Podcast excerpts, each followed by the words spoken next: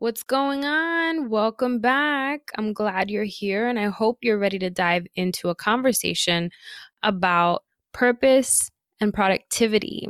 We are going to be examining the life of Joseph in the Old Testament and understanding the connection between purpose and productivity so that you can better grasp the concept of how one and the other help to silence anxiety. Now, before we dig in, I want to just let you know that some of, if not most of, the episode is really going to dive into a historical account of Joseph's life. So I'll be recounting, you know, parts of Genesis. And then I'll tie in the productivity piece and how knowing your purpose helps boost productivity and silence anxiety. So, I highly recommend you have a Bible with you. I hope you have a journal, you're taking notes, or you have your computer open. If you're driving, this is definitely going to be an episode you want to come back to, or at the very least, you know, check out the show notes for so that you can have access to the key takeaways and better apply those in your own walk and daily life. So, without further ado, let's get it done.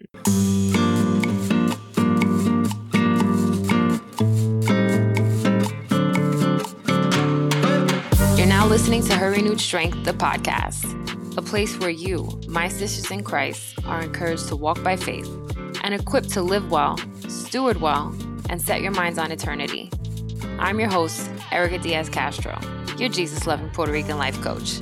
If you're tired of living a life burdened by anxiety, burnout, or overwhelm, if you're ready to do more of what you love, create more space for the things and people that matter most, and better steward the gifts and resources God graced you with, if you want coaching, encouragement, fellowship, and just a friend to help you shift your perspective from the temporal to the eternal, you're in the right place. Grab a coffee, journal, and a pen. Let's invite the Holy Spirit to the party and let's dig into today's episode. So, Joseph is introduced in Genesis chapter 37. And if you're in the Christian Standard Bible translation, which is the translation I'm in today, you see that this particular chapter is titled Joseph's Dreams. And at this point, Jacob lives in the land of Canaan. He has his 12 sons and he has, you know, other children as well that we see introduced, including Dinah. But coming back to Joseph, Joseph at this point is 17 years old. He's a young man, you know. I'm sure that if you've dug into any of the texts that talk about the size of guys back then in Israel, they were not huge guys. They were pretty small in comparison to what we think of when we consider the American dudes around us if you're in the USA, you know, six two and all that. These guys are not that big. They're like, you know, maybe five seven, five nine. So he's around that age where he's probably as tall as he's gonna be. And he was working with his brothers. Basically, he comes back, gives a bad report about them to their father. So he's a tattletale, right? So he goes out to work with his brothers, comes back, tells his dad, Jacob, all the terrible things that his brothers did, and that doesn't rub them the right way. So at this point, we can see that he is kind of like the adversary, at least in his brother's eyes, to his siblings. Now, Israel, also Jacob, loved Joseph more than his other sons because Joseph was a son born to him in his old age. Okay and he's actually the first son of Rachel. So Israel ends up making Joseph a long sleeved robe. And when his brothers saw that, they were not very happy. They hated him and they just couldn't bring themselves to speak peaceably to him, which is what verse 4 says in chapter 37. Then Joseph has this dream. When he tells his brothers, they hated him even more. He says to them, Listen to this dream I had. There we were, binding sheaves of grain in the field. Suddenly my sheaf stood up, and your sheaves gathered around it and bowed down to my sheaf. And his brothers are like, Are you serious? You're really going to reign over us? Are you really going to rule us? So then they hated him even more. So let's just think about it. He rats them out. Then he gets a special robe from his dad. And then he tells them about this dream where their sheaves bow down to his sheaf. He's not the most popular guy in the group. Then he has another dream and tells his brothers, Look, I had another dream, and this time the sun, moon, and 11 stars were bowing down to me. 11 stars would be his 11 brothers because he is one of 12 brothers. Okay. He told his father and his brothers, and his father rebuked him. What kind of dream is this you've had? Am I and your mother and your brothers really going to come and bow down to the ground before you? And his brothers were jealous of him, but his dad kept the matter in mind. Then we see that Joseph is sold into slavery by his brothers. So this is a man, okay? This is a 17 year old young man sold into slavery by his brothers who hate him for multiple reasons, primarily driven by pride and jealousy. Okay. After this, he's sold to a dude named Potiphar who is in Egypt. And Potiphar is an officer of the Pharaoh and captain of the guards. Now, in chapter 38, they highlight Judah and Tamar. So we're going to skip over chapter 38 in Genesis. So we're going to come back to Joseph's story in chapter 39, where he's in Potiphar's house. I'm not going to get into the whole thing, but Joseph ends up being like the head of the house out, you know, next to Potiphar. He's like in charge of Potiphar's affairs. And his wife, Potiphar's wife, found, you know, she ends up being attracted to him. So I want to just read this this verse that says, From the time that he put him in charge of his household and of all that he owned, the Lord blessed the Egyptian's house because of Joseph. The Lord's blessing was on all that he owned in his house and in his fields. He left all that he owned under Joseph's authority. He did not concern himself with anything except the food he ate. So this guy was like, I don't have to worry about it. This Joseph guy, you know, he's definitely taking care of things and he trusts him. So then it goes on to say, and this is in verse 6 of chapter 39 Now Joseph was well built and handsome. And after some time, his master's wife looked longingly at Joseph and said, Sleep with me. But he refused. Look, he said to his master's wife, with me here, my master does not concern himself with anything in this house, and has put all that he owns under my authority. No one in this house is greater than I am. He has withheld nothing from me except you, because you are his wife. So, how could I do this immense evil, and how could I sin against God? So, we see the posture of his heart. We see that Joseph is very concerned Number one, because of this being something immoral, something evil, and also because it would be a form of sin against the Lord.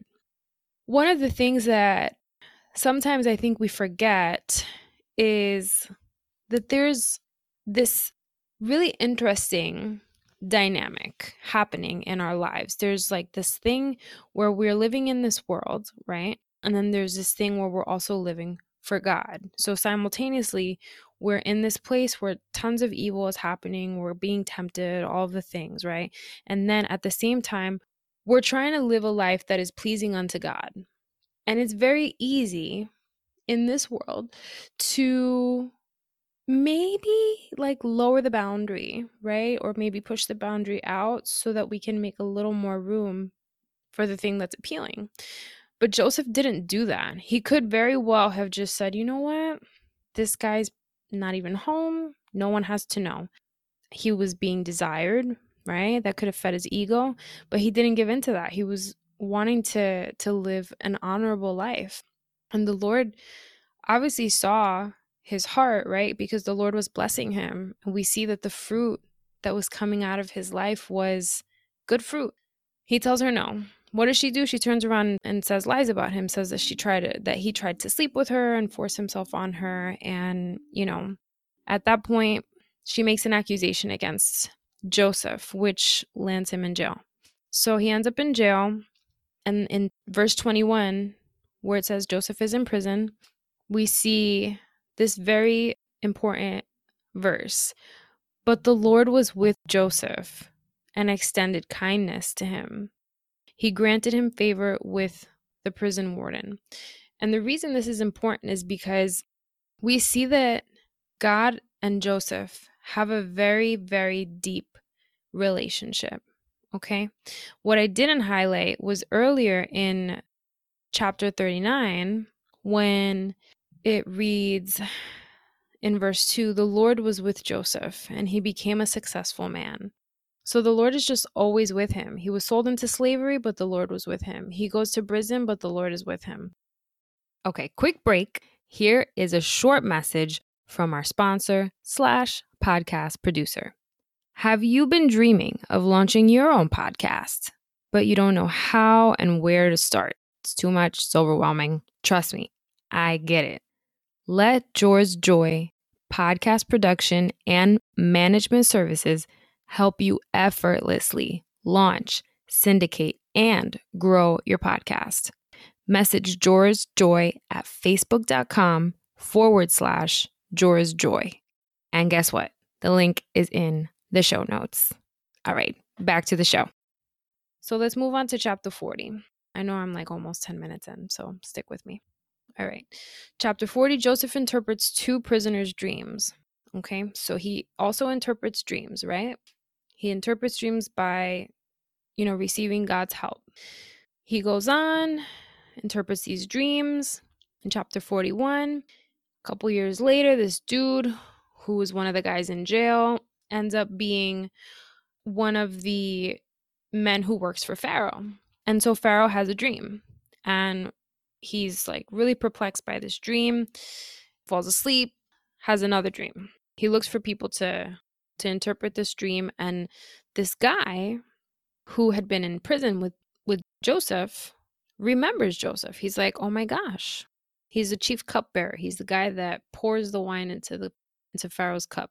So this is another trusted man, right? Like these are men who have authority, they are in positions of influence and and this person who is the chief cupbearer that means that he is trusted to give the pharaoh what he's going to be drinking out of that cup. He's trusted that he's not going to be poisoning pharaoh. He says to Pharaoh, Today I remember my faults. This is in chapter 41, verse 9. Today I remember my faults. Pharaoh was angry with his servants, and he put me and the chief baker in the custody of the captain of the guards. He and I had dreams on the same night. Each dream had its own meaning. Now, a young Hebrew, a slave of the captain of the guards, was with us there. We told him our dreams. He interpreted our dreams for us, and each one had its own interpretation. It turned out just the way he interpreted them to us. So then Pharaoh sends for Joseph. Pharaoh says to Joseph, I've had a dream. This is verse 15. I've had a dream and no one can interpret it, but I have heard it said about you that you can hear a dream and interpret it. And Joseph says, and this is so important, this is like one of the primary things that we're going to be focusing on. I am not able to, Joseph answered Pharaoh. It is God who will give Pharaoh a favorable answer. He stops the guy from giving him the credit and says, It's not me, it's God. And that links me, you know, I'm going to link this to the whole shebang of this episode. Joseph knew his purpose. And we see what purpose actually means in the Bible in Exodus. But before I go there, I want to just read the Oxford Dictionary's definition of purpose. The reason for which something is done or created or for which something exists. So if you are a Christian, if God created all things and all things are good, then what were they created for? What is the purpose? What is the reason for which these things were done or created for or for which they exist? And we see in Exodus chapter 9, verse 16, this was said to Pharaoh, this particular verse. But I have raised you up for this very purpose, that I might show you my power, and that my name might be proclaimed in all the earth. It is never supposed to be about us. It is never supposed to be that we get the credit, that we are put on the pedestal, that we are exalted and glorified and made the thing. It is always supposed to be that we point people back to God, that it would be God's name that is proclaimed in all the earth, that it would be God who shows his power. Okay?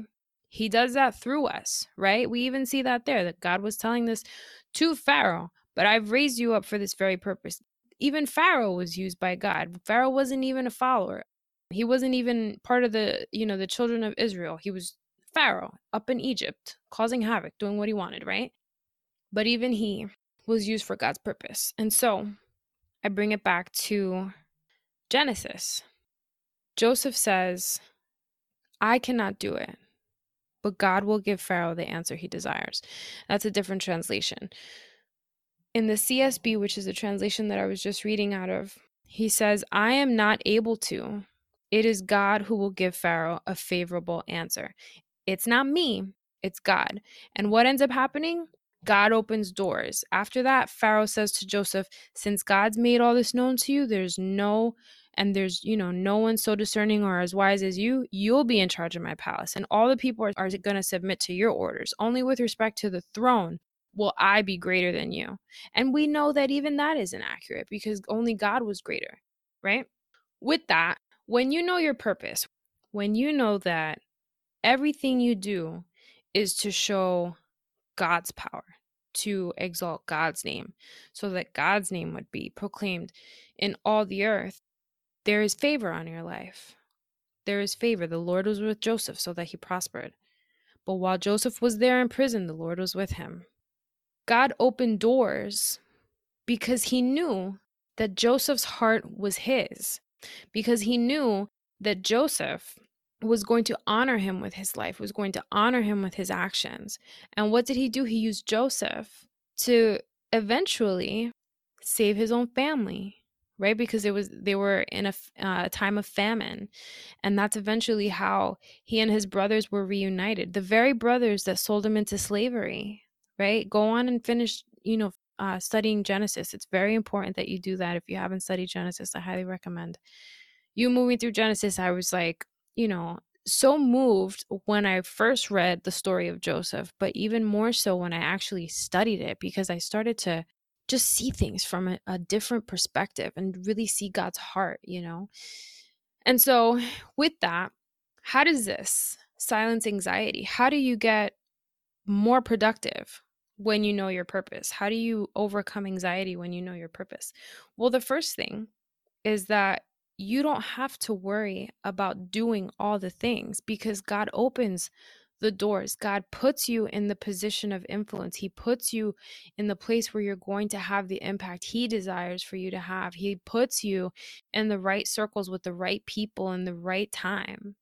You don't have to worry about that. All you have to do is follow His lead. So you don't have to worry about tomorrow because you're focused on what God is doing today. You don't have to worry about whether or not you're going to accomplish the thing because God's purposes will be accomplished whether you are obedient or not. You don't have to worry about ticking off all of the things on your to do list because it's not about the to do list, it's about your heart for God. And this might not be the productivity conversation that you wanted to have or the the tips that you wanted to hear, but I'm here to tell you that knowing your purpose means that you submit and surrender to the Lord. And it means that you stop worrying and trying to control everything, that you stop trying to do everything in your power, that you stop doing everything in your understanding and your own strength. Because it doesn't work when you do that. It does not work. It doesn't lead to you prospering. It doesn't lead to you being filled with God's peace. It doesn't lead to you being able to minister to others and to uh, to really point people back to God because you're too worried about the thing. You're too worried about the actions and how you're going to make it happen. You focus on you. You focus on your iniquity or your ability when it's not even about what you do or don't do. It's always about God. So, unpopular opinion whether you worry about what you do today or not, God will open doors for you to get it done. Whether you walk through those doors or not, it's a, you know, that's up to you. But God will open them. And if your plans are for things to go in one direction, but they go in another, my prayer is that you would have peace about them and that you would still follow his lead, that you would still remember that God is with you so that you can prosper. Just like Genesis chapter 39, verse 2 says, the Lord was with Joseph so that he prospered.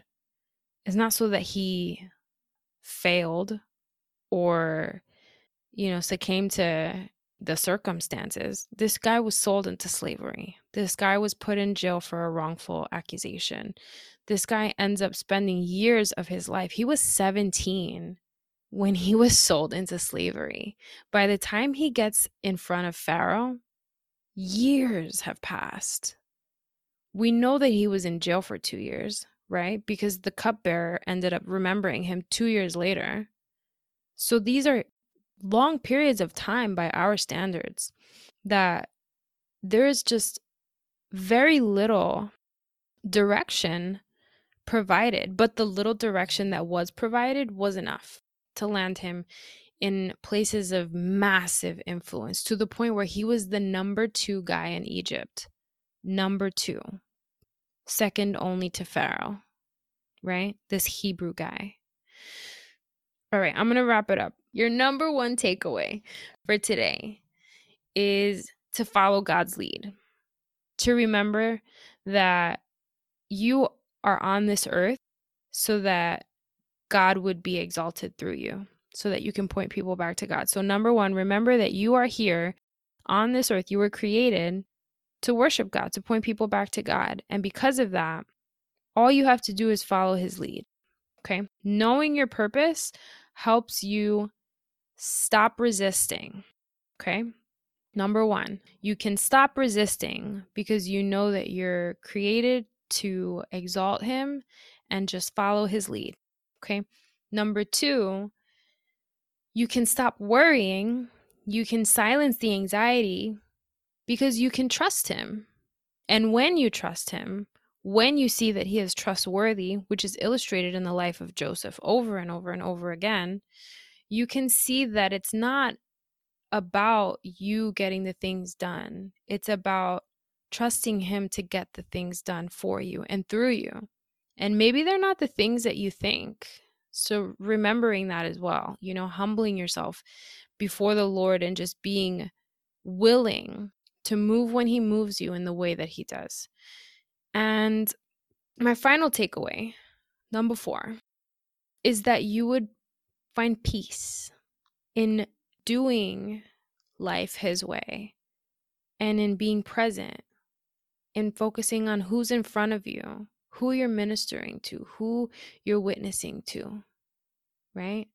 That you would fellowship with all your heart, that you would serve God with all your heart, that you would point people back to Him, just as Joseph did, and that you would trust it at the right time. He'll move you. Trust Him, trust Him, trust Him. That is what I have for you today.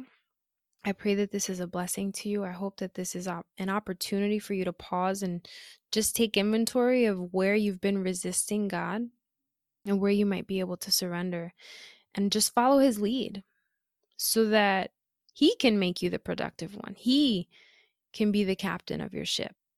Can't have Jesus taking the wheel if you aren't going to give it over. Okay? If you enjoyed this episode, I hope you'll leave a review.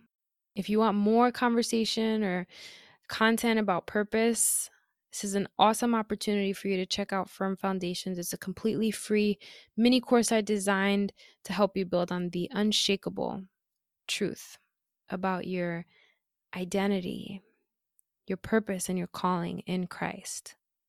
And when you're done with that, if you still want more, come on over to our Bible study group community over on Facebook, www www.herrenewedstrength.com forward slash community. You can also just head to the website and click on courses if you're interested in firm foundations. And if you're not, it's all good. I hope you'll join me for the next episode. It's going to be a good one. I'll see you soon. Love you. Bye. Hey, sister girl, if you love today's episode, the best way you can show love and support is to leave a written review on Apple Podcasts. This helps other Christian women who want that same support and valuable content actually find the show. Oh, and if you're ready for more and you want to learn about free group Bible study, upcoming events, free courses, and other services, head to herrenewedstrength.com and subscribe to the weekly newsletter to become an insider. You'll get my weekly top five, extra tips, and bonuses. I'll see you on the inside.